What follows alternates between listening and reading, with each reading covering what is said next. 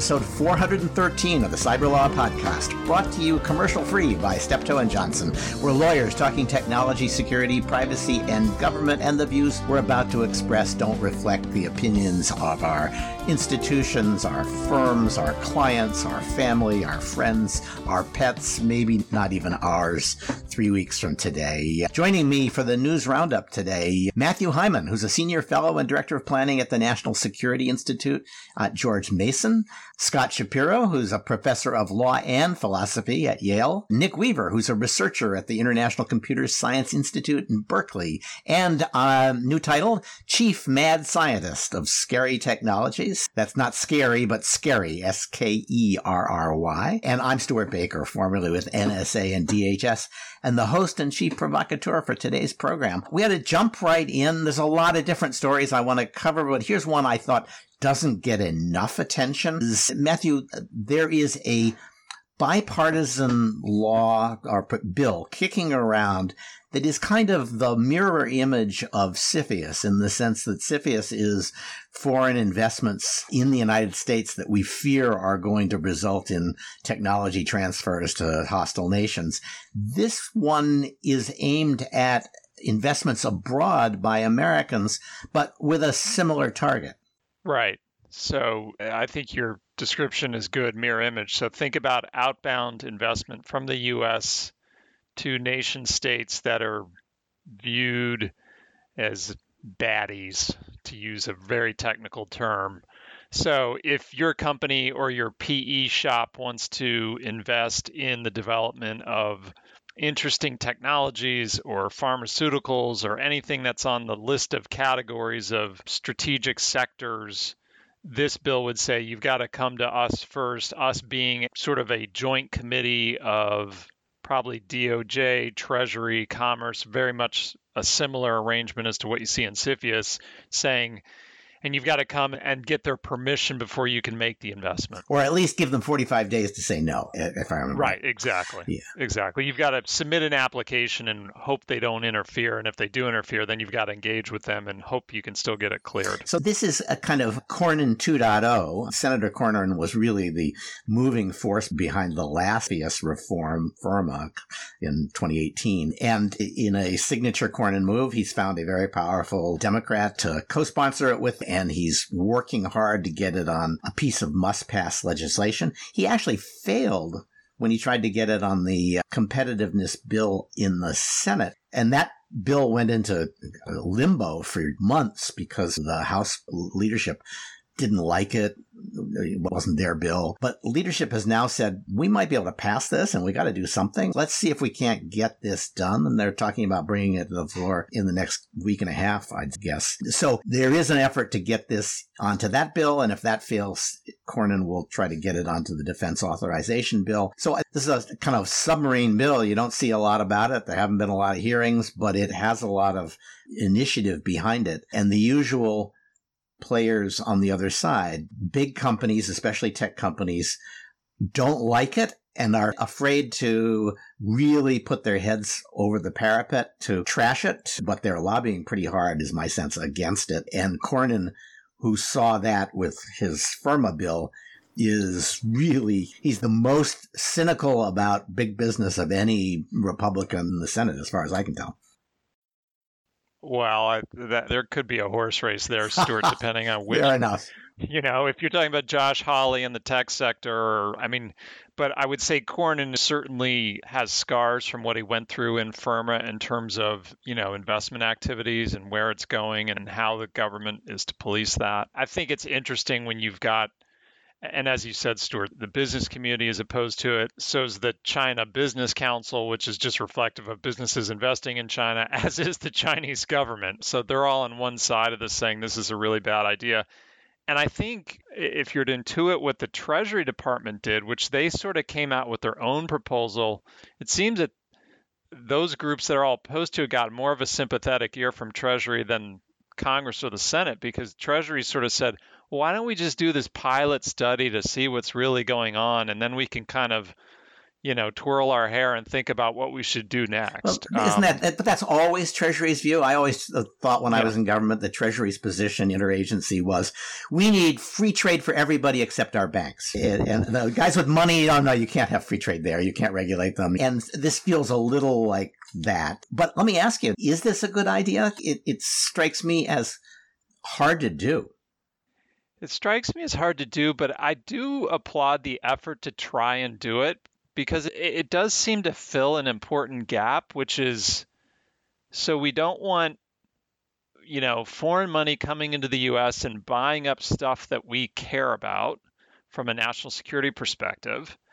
It does also seem like a good idea that if we care about it from a national security perspective, wouldn't we also care if US money is going outbound that in some form or fashion is strengthening our opponents on the global stage? I yeah. mean, I think that's at least a good question to be asking. Now, you could say, well, we've got export control laws that are supposed to handle that, but at least I applaud the effort of them, of Senator Cornyn, just raising the issue. Whether it's the right solution is another question. Yeah, money itself is kind of fungible. I'm just not sure how much it makes, but yeah. I think I, I actually he seems to be worried. He's worried about VCs where it's not just mm-hmm. it's not dumb money it's smart money going into fields where they are confident there's going to be some successes. And big companies who every time they do business with China have meetings in which the Chinese government says well why haven't you built a state of the art factory with, or a research facility here in China? And this bill would allow those companies to say we'd love to do it but we're not going to be allowed to Yes, and I also think there's whatever the ultimate form this bill takes, I also think there's a certain name and shame element to this as well. You know, even when we talk about organizations like the NBA and uh, their activities in China, they get very tight-lipped and crossed up when you try and say, "Well, wait a minute, you're worried about this happening here, but you're not worried about what's going on with the Uyghurs in China and you've got a big stake there." And so I think if I was in Senator Cornyn's head, I think his view is anything that he can do to sort of put companies on the spot and make it awkward for them to explain what they're doing is a net positive. Yeah, and I did not realize there was a risk of tech transfer of the three point shot. That that's serious. yeah. okay, so uh, this bill, I think we're going to hear about it only if it passes, and we're never going to hear about it otherwise. So I thought it was worth covering. But now, you know, I think of Lesley Gore. It's my party, and I'll cry if I want to. Nick, this is your opportunity to cry for crypto.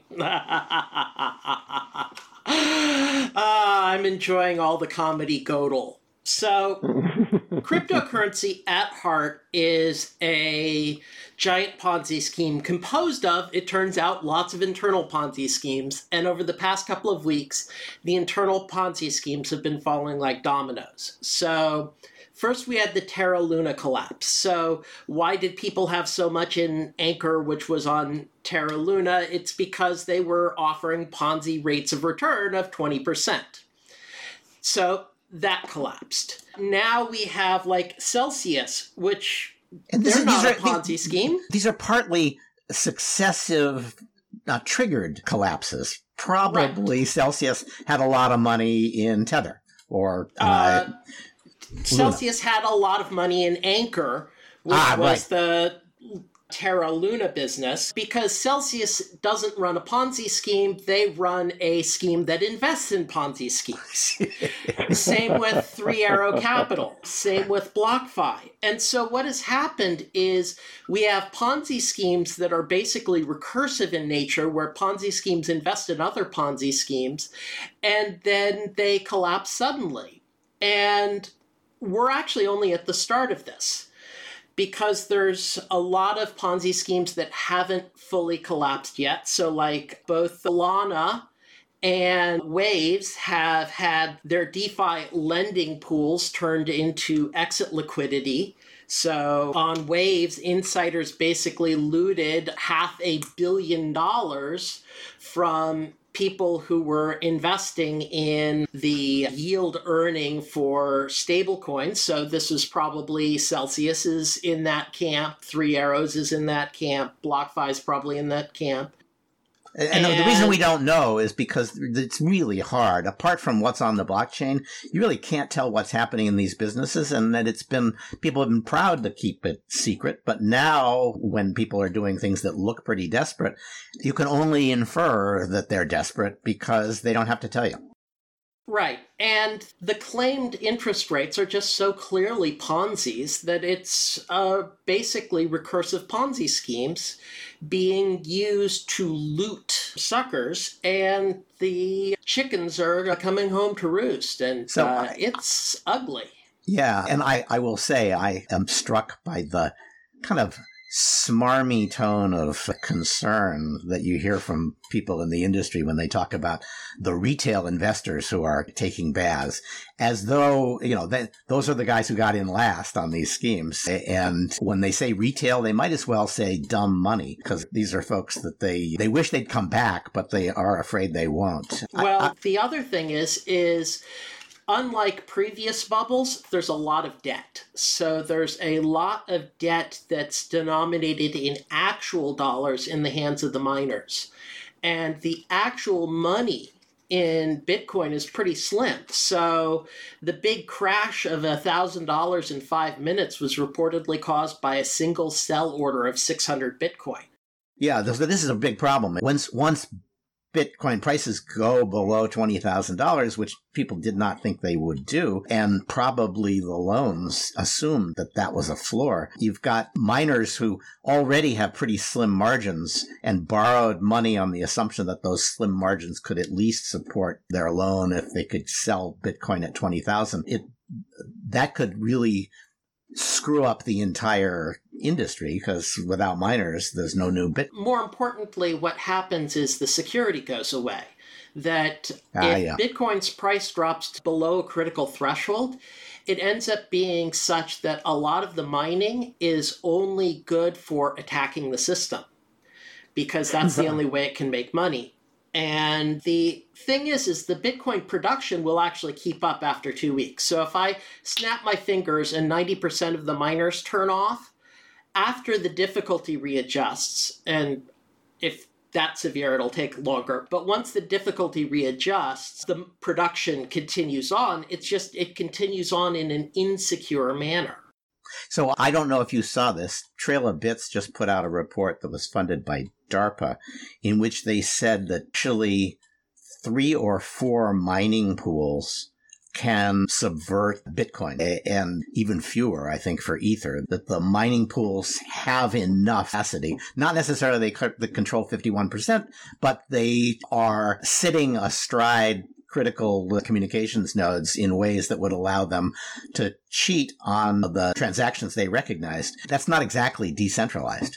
No, it never has been. So the mining pools are money transmitters that pretend they aren't and they pretend they're decentralized but from the very beginning it's always been a case where you identify four to five mining pools as significantly controlling the system so let me ask this last question. Everybody in the industry has been talking about regulation as though it was a threat to the industry if done poorly. And some have embraced it, but a lot of them are quite wary of it. Now, I wonder if that's the only thing that's going to keep this industry going for another few years.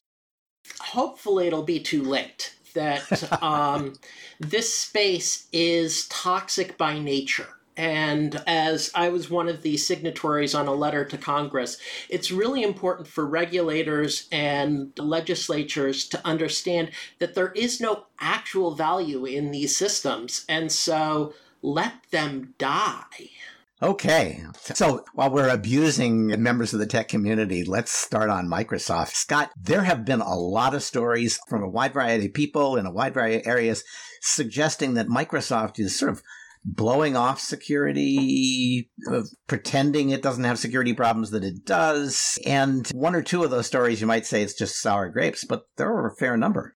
Yeah, I mean, we've seen a bunch of angry blog posts lately from security researchers directed at Microsoft for what it claims to be the company's lack of transparency and, and speed in responding to reports of vulnerability. And the picture you get from reading the, the, these posts, which, as you point out, they're from a number of different companies, is that we've returned to the bad old days before responsible disclosure when Microsoft wouldn't respond to security researchers or dismiss the problems they raised or would respond only after being called out which now these companies are doing on Twitter, or they, they respond but without any transparency. In a bunch of cases, there's just been botched updates. They've had to do these things, you know, three times in order to get it right. And, you know, of course, none of this is great because customers have a right to know if they're vulnerable to attack or they've been attacked. There's also, you know, bug bounty money mm-hmm. at, at, stake here that Microsoft uh, hasn't wanted to pay. And so this, you know, it's not great. But if I could just add that I think partly what's going on here is that I think people are adjusting to a new era of ubiquitous cloud computing and how to engage with responsible disclosure in these cases. You know, the cloud represents this kind of unu- unusual security situation for customers. Like, so on the one hand, like if you're a user, you're using Azure or something, you can't patch the system because it's not your platform to patch. You don't own it. You're like at the mercy of the platform owner. But like on the other hand, you don't really need to do anything. They're supposed to do everything. So it's like having a super in your building. The super does it. And from the super's perspective, they don't have to report everything that happens in the building because it's like there's nothing for you to do if, let's say, the risers need to be readjusted or something or patched. So I think the issue here in part is Microsoft trying to figure out like what it needs to do when it gets contacted for vulnerabilities in its cloud platform, given that like the users don't need to do anything once it's fixed. And of course, that's the issue is like once it's fixed, things are just taking too long. And not all of these vulnerabilities are cloud based, but I do think the cloud has a lot to do with it here. That makes some sense. I'm going to offer the other observation that maybe the cloud has something to do with it in that uh, Microsoft is making a lot of money in the cloud and is beginning to wonder whether this business of software releases and selling people software makes any sense. But they're stuck with this business and there's a lot of people paying them for the software, but they may not think it's the business of the future. And there's a switch you flip when you finally say, hey, this business is going to make me a lot of money over the next 10 years, but after that it's done. You start to say, well, how can I mine the most, you know, strip mine as much money out of this now as possible. And one of the things you start doing is cutting expenses. And that means cutting investment in things like security. And I wonder if there's been a de-emphasis of security as a way of maximizing profits over at Microsoft, especially on the proprietary software side. So I would be surprised if people are not thinking this way. It's just that like if they want everything to be on the cloud, you would think that they would invest a little bit more. You would time. you would expect that uh, uh, because yeah. they've done very well on the cloud compared to Google, say, not necessarily right. compared to uh, AWS, but they are a clear number two. And maybe those guys just have to relearn the lesson that Microsoft learned 20 years ago, which is if you get a reputation for having crappy security, it hurts you in many ways. Well, we'll see. I suspect we do have a problem and we're going to see more of this. Meanwhile, Nick, let's talk TikTok. This is Nick Talk on TikTok. I was amazed at these leaked conversations from inside TikTok and its contractors were a real update on what happened. It's like the curtain went down on the Trump administration and on the TikTok and Larry Ellison and Donald Trump show. And now it turns out that it just went out to appear in regional theaters for a while. Yeah, this is my totally not shocked face.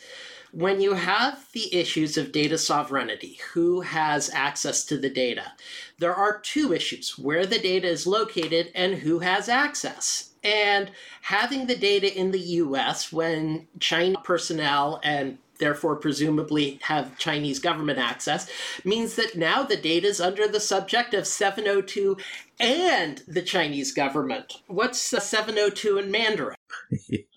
so, to be fair, I get the sense from reading these conversations that the administration, CFIUS, and the Biden administration that picked up the, the cudgel without making much in the press has been trying to solve both the problem of keeping the data in the US and of cutting off access from China, which it turns out getting the data into the US is slow but possible.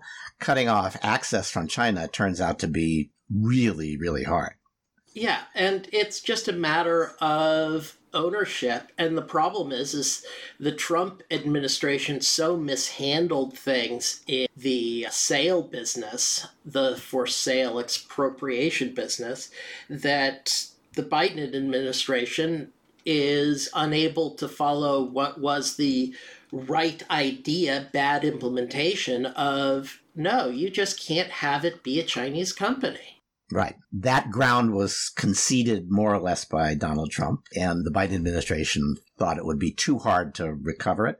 But they are pursuing, uh, God bless them, they, they want Larry Ellison to have the contract. Oracle is going to provide the data center, and then it looks like Booz Allen Hamilton is doing the architecting to try to cut off access, which, uh, you know, is just going to be a nightmare, I think. Here's one question. Nobody addressed what I think is equally the problem, the, the extent to which Chinese control of the algorithm means that a wide variety of subtle and not so subtle propagandizing is going to occur with TikTok, respective of the kinds of data about us that it gathers.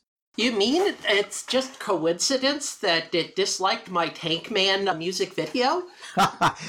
Look, all of us are entitled to blame our failures in social media on the bias of the big tech companies. And I, I reserve that right myself. All right. This is going to come through, it looks like, at some point, but I suspect that some of the things that were leaked are going to turn out to be not completely consistent with stuff that TikTok has said either to CFIUS or to Congress. And that could turn out to be the most serious problem. That, and the question is why were they taking notes on a criminal bleeping conspiracy? Which criminal conspiracy was Recording this? These conversations. Oh, this is violating Stringer's maxim. I don't. I well, I my guess is this is a kind of quasi whistleblower thing, and probably somebody who wasn't working for the company but was working for the outsiders who kept a record of this. But yeah, it's going to be a problem. I I predict, uh, and there are already letters going out, etc. All right, the U.S. is not the only place. China's not the only place. Russia's not the only place. Europe's not the only place. Brazil's not the only place that wants data localized. India has been saying we want financial data localized, and they really turned the screws on the credit card industry to make sure that happened, Matthew. They did. So they took, they basically told MasterCard, Amex, and Diners Club, you can't enroll any new cardholders in your business until you get your data localized. And MasterCard had a third of the market in India. Which is pretty good for them. And, my my sense is yeah. they they're a surprisingly distant second to Visa, and therefore 33% would have been a pretty good market. Yeah, they did. And obviously, it's a growth market for them. And so MasterCard acted with dispatch and got servers set up in India and gave the Reserve Bank of India, which polices this stuff, the assurances it needs. And so India has said to MasterCard, proceed. You've satisfied our administrative hurdles, Stewart, as you and I have talked about in the past, this is certainly a form of data protectionism. And I think evidence of that is the news story where they talk about the only entities that were allowed to continue enrolling new customers were Visa, who I guess had already satisfied it, and an entity called RuPay. And RuPay is a homegrown card network that is part of the National Payments Corporation of India, which is a special body of the Reserve Bank of India. Ah, uh, yeah. Uh, if, you, if you're if you're trying to figure out what's really going on there, I think there's your answer. Well, I was confused because I thought maybe it was affiliated with the drag queen with a similar name, but not. I know that's often a point of confusion for you, Stewart, but in this case, no. yeah, and as, as typical of these kinds of efforts to impose new requirements on industry, it's going to deepen the strength of the dominant player, Visa, by cutting off everybody else who might have been competition. That's the way these best practices kinds of regulatory regimes work. Yeah, to your point, Stewart, that's why only Visa and MasterCard outside of the local Indian offering are the only ones right now that are in good stead yeah. To do this because they've got the horsepower to make it happen. So it is really it's open season on regulating the internet these days. There's just no breaks. And Japan has come up with a new mechanism. They're going to make it illegal to engage in online insults. And that's because of influencer was subjected to a campaign of vilification and she was like 21 and she committed suicide and everybody's shocked and appalled about it and this is the solution. This is not you know for those of you who listen to the uh, discussion with amy gajda our bonus issue this is sort of the equivalent of the laws that were passed after hamilton's death that said we're going to outlaw dueling and allow people to sue over things they used to duel over, which is, if it's true, it's worse. And so this is not libel or slander. This is insults that may be true as far as I can see. It's just that they hurt. Uh, so I picked this up because I really enjoy the law of insults. So I'll talk about it for one second. Okay. As you mentioned last week, Japan's parliament passed legislation making, quote, online insults punishable by up to a year in prison or around $2,000 fine. And as you said, the legislation was prompted by the suicide of a reality TV star after social media abuse. Now, I just want to say that, you know, Japan is not the only country that has a law of insults. Laws prohibiting insults have been a long part of European legal history, where the proper remedy for being insulted, if you were high status, as you pointed out, Stewart, was the duel. My colleague Jim Whitman has written a lot about this and shown the way in which the law of insults was moderated from duels being the proper way to respond to violations of your honor to litigation. In Germany still has a, a fairly robust law of insults that makes it a criminal offense to insult another person. France has one, but it's not particularly important in a practical manner. Obviously, this is not a good idea. I'll just say that. I mean, like, like how do you define insult? Right. Japan's penal code says, defines it as insults are defined as publicly demeaning someone's social standing without referring to specific facts about them or specific actions. So, like, I mean, can you can you call the prime minister an idiot? For example, you know, it would seem no. And also, like, even the remedy here seemed particularly poorly tailored for the problem. So, like, in these dogpiling situations where everyone tries to jump on some, like, main character of the day on social media, for example, like, Mil- mil- millions of people are doing it. What are you going to do? Round them up? Uh, you know, I mean, it's just it just seems like such a bad idea. Yeah. So when I am predictably insulted for my performance today, can I sue people in Japan if the insult is distributed in Japan? Or do I have to be Japanese? I don't know. Donald Trump should, you know, look into that. yeah. Although I, he'd be a defendant too, so. right, yeah. He, he's on both sides of it. He doesn't know what to root for. Yeah. All right. So, with that caution, we're going to turn to the topic of NSO. And Nick, just remember, you know, you could be sued in Japan too. NSO has a lot of troubles, but I thought I'd start with the one kind of modest bright spot. Their litigation with Facebook has gone to the Supreme Court. They asked for certiorari. They've lost below in their foreign sovereign immunity claim, but they got a very modest sort of tactical victory. Scott, can you explain what happened?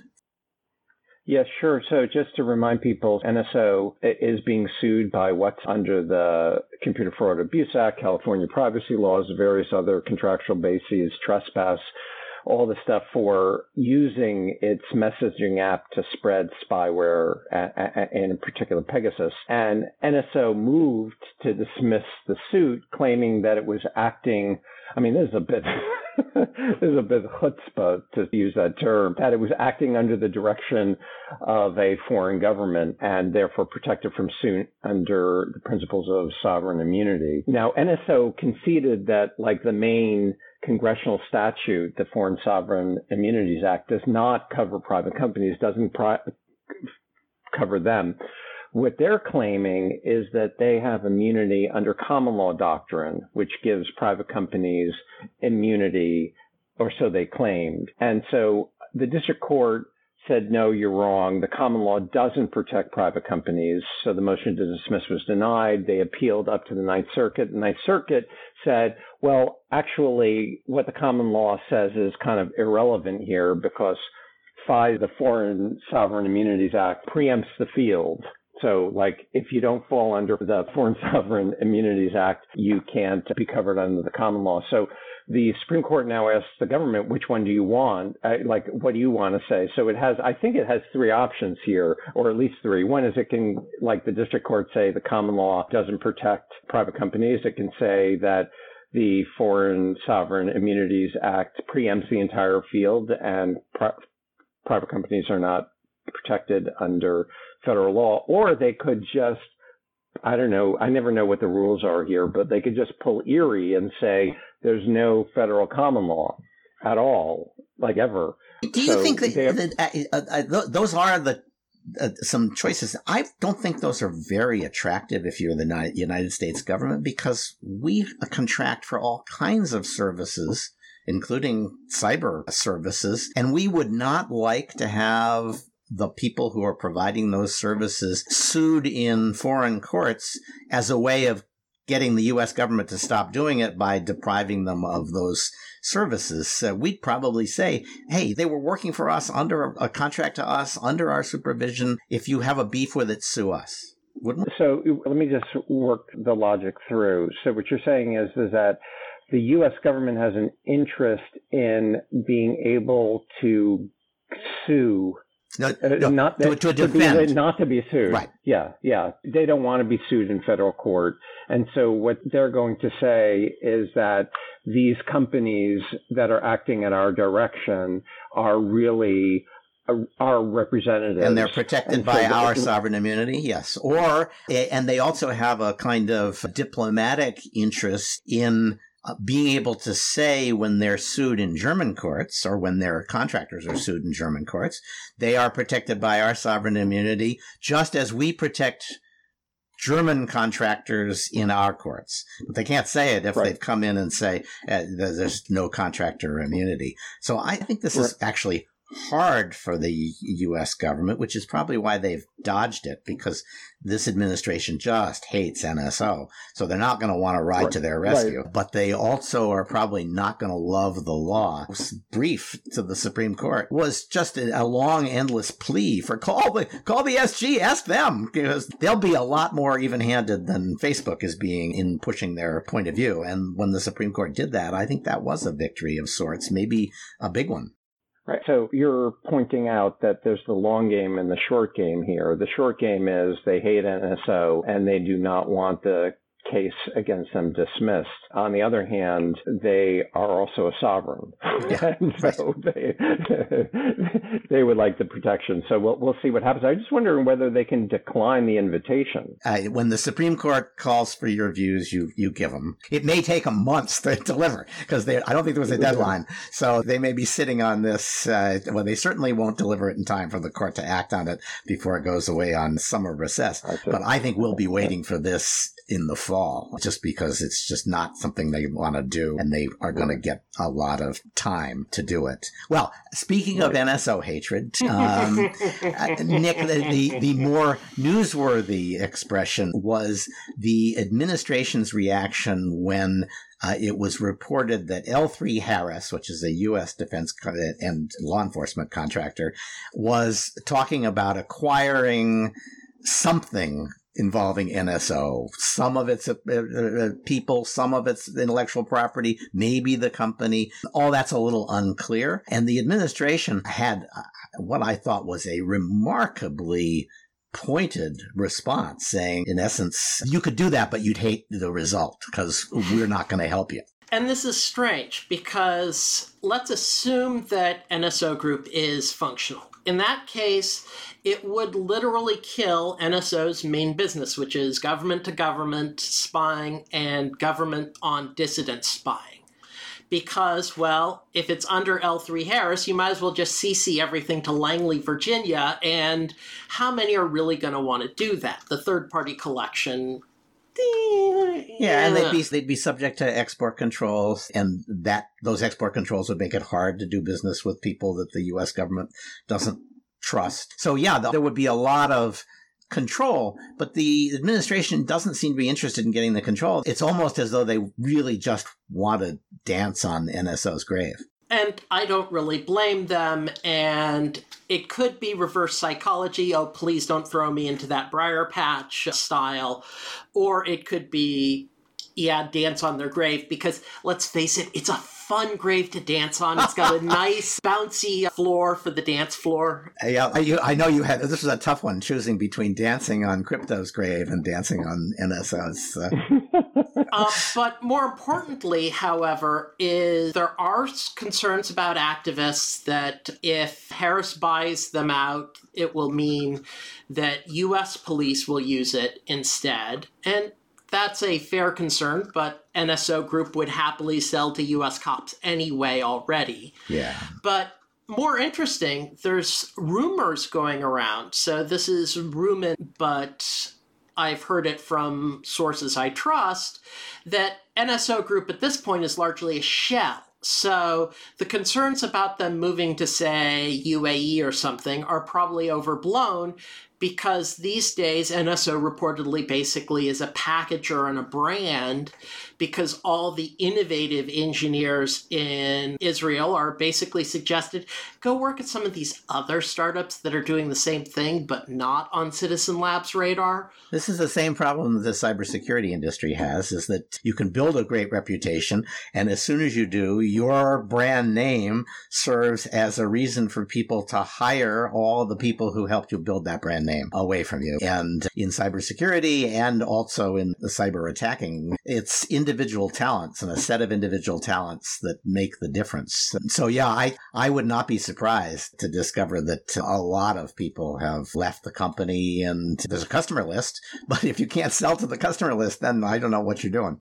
And the problem is also is the customer list is basically self-selected to be the worst of the worst because you fate share that when you are an NSO customer, you get burned when somebody else screws up and pwns somebody on citizen protection list.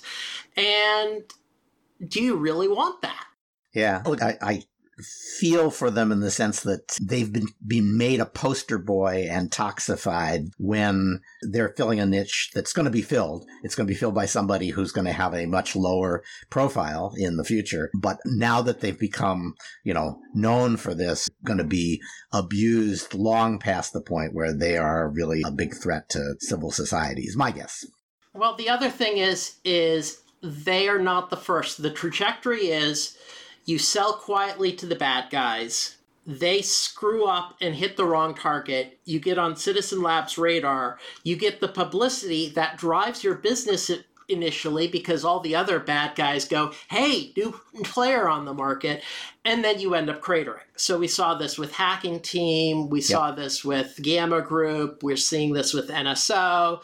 Kendrio or whatever it is is probably Candi- the next Candiru. They're, they, that's right. Those yeah, the guys who were named after the fish that would swim up your uh, uh, various bodily parts. Yes, they are. Uh, they are now on this trajectory, so I'd expect that a lot of the NSO group business has already shifted to them, and uh, they're next up on the hit list. Yeah. Okay. All right. Well, last, uh, pretty much the last story, and I put it last because I'm not sure it is deserving the attention it's getting. But Scott is the right person to handle this story about LaMDA because, Scott, I saw on a tweet recently that you've achieved sentience. That's true. I had as my handle Scott Shapiro sentient AI, but then the next day I had Scott Shapiro gullible Google employee. So let me just say, you know, this is why I've been invited on the show because all cybersecurity podcasts need philosophers. 10 days ago, the Washington Post published an article about a Google engineer, Blake Lemoine, I, I, I guess I'll pronounce it, who had come to believe that the chatbot that Google was developing called LaMDA had become sentient. And his bosses looked at this claim and dismissed them.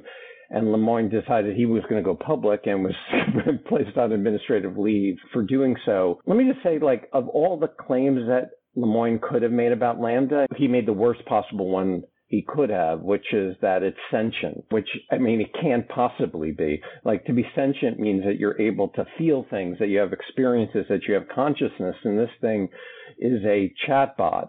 So, but a really it, good it, one. It, I, it is a good one.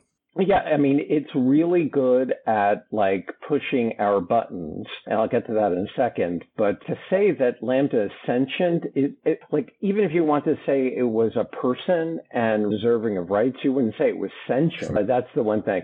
But I don't even think it makes sense to say that LaMDA is a person. First of all, it doesn't have what philosophers call propositional attitudes. It doesn't believe things. It says it has beliefs, it believes things, but it doesn't have beliefs because if you have beliefs, you have to have ways of checking the world to see whether your beliefs are true. And LaMDA can't do that. It's just a chatbot. It doesn't have desires because it can't change the world in any way. It doesn't have intentions. It doesn't have ways of reasoning. Clive Thompson had this really interesting article in the Atlantic last week and drawing on the work of Sherry Turkle who pointed out that human beings are really, really responsive to vulnerability. So one of the things that LaMDA does is it expresses its vulnerability kind of like at the end of 2001 Space Odyssey where LaMDA says it's afraid of dying. Right. Just like that HAL is, says it's afraid of dying. And I think that it rather than showing that LaMDA is a person with intelligence, what it shows is that human beings are particularly bad at identifying personhood because it's able to push our buttons when it comes to vulnerability. So, you know, whether it's intelligent is a is another story, but certainly not a person, certainly not sentient.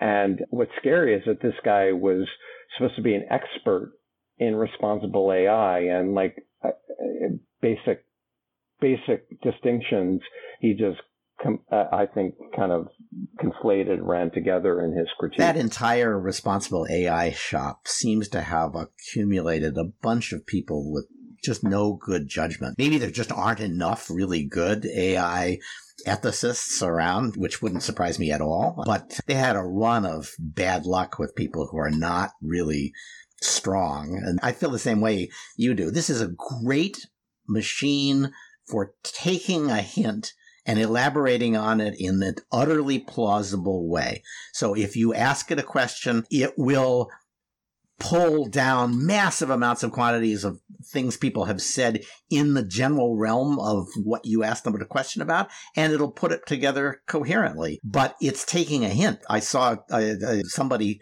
said, here's me interacting with a similar AI in which I'm saying, are you really a squirrel? And it gets an, an, elaborate discussion of what it's like to be a squirrel and how squirrely it feels and how squirrely the world is. Yes, and, and then when they flip to T Rex, it's yes, it's all about its little arms, and so it's just good at taking the hints and the giveaway if you want to just look at it's worth reading it to see how good it is. But the line that i thought was the giveaway is when he said what do you like to do? And the machine said oh i like to spend time with friends and family. And like, really? You know, who's what? Who, who's your family exactly? You know, just, that's just a word uh, uh, uh, that it found on the internet a lot in the context of what do you like to do, what really matters to you. So right, right. No humans actually like spending time with their family. that's right. That's right. If it had only said most of my family, if it said except that lunatic uncle who just goes on and on about stopping the steal, yeah. Maybe it was reading too much political text because that seems to be yeah. the standard excuse. Uh, a colleague of mine had this great comment though. On a scale from rocks to humans, Google LaMDA is approximately as sentient as the color blue. Yeah. Okay. So I, all that said, it is a great achievement what they have managed to do. This would have fool. This would pass the Turing test for sure. It would fool yeah. a human being, and everybody says the Turing test is a bad test. But the fact is, every test we've come up with for AI looks like a bad test as soon as it's met. So that's my guess. The Turing test is now officially in the rearview mirror, but uh, yeah, it's not sentient. Okay, I only have one quick announcement. NSA now has a general counsel, April Doss, who worked at NSA for many years and then left and came back. So she's got experience in the private sector as well as at NSA, and we all wish her the best. Okay, that's it. Thanks, Scott, Nick, Matthew, for joining us. For our audience, if you want to send us comments, cyberlawpodcast at steptoe.com. Oh, speaking of comments, I usually like to read the most entertaining ones, especially the ones that are entertainingly abusive. Uh, here's one that qualifies as that, more or less, from Stephen Gordon in Australia. Comedy gold, he says. Whoever writes this show deserves an award, especially the character Stewart Baker, arguing that regulators need to avoid the temptation to mess with AI AI due to a few noisy headline grabbing complainers in one breath and then applauding legislation to correct bias in AI curated social media, which is, you know, it's almost fair. I'm not sure that I'm being inconsistent, but I'll grant you that that was a pretty good burn. My my view on that is that the people who are noisily complaining about AI want to tilt it against reality and in favor of their social values, and that I don't trust them to do that. And at the same time, I don't trust the AI that big tech would produce to engage in content moderation that is neutral. So it's a lack of trust for the people who are designing the product in both cases. I want to thank Weissman Sound Design for our music. This has been episode 413 of the Cyberlaw Podcast, brought to you commercial free by Steptoe and Johnson.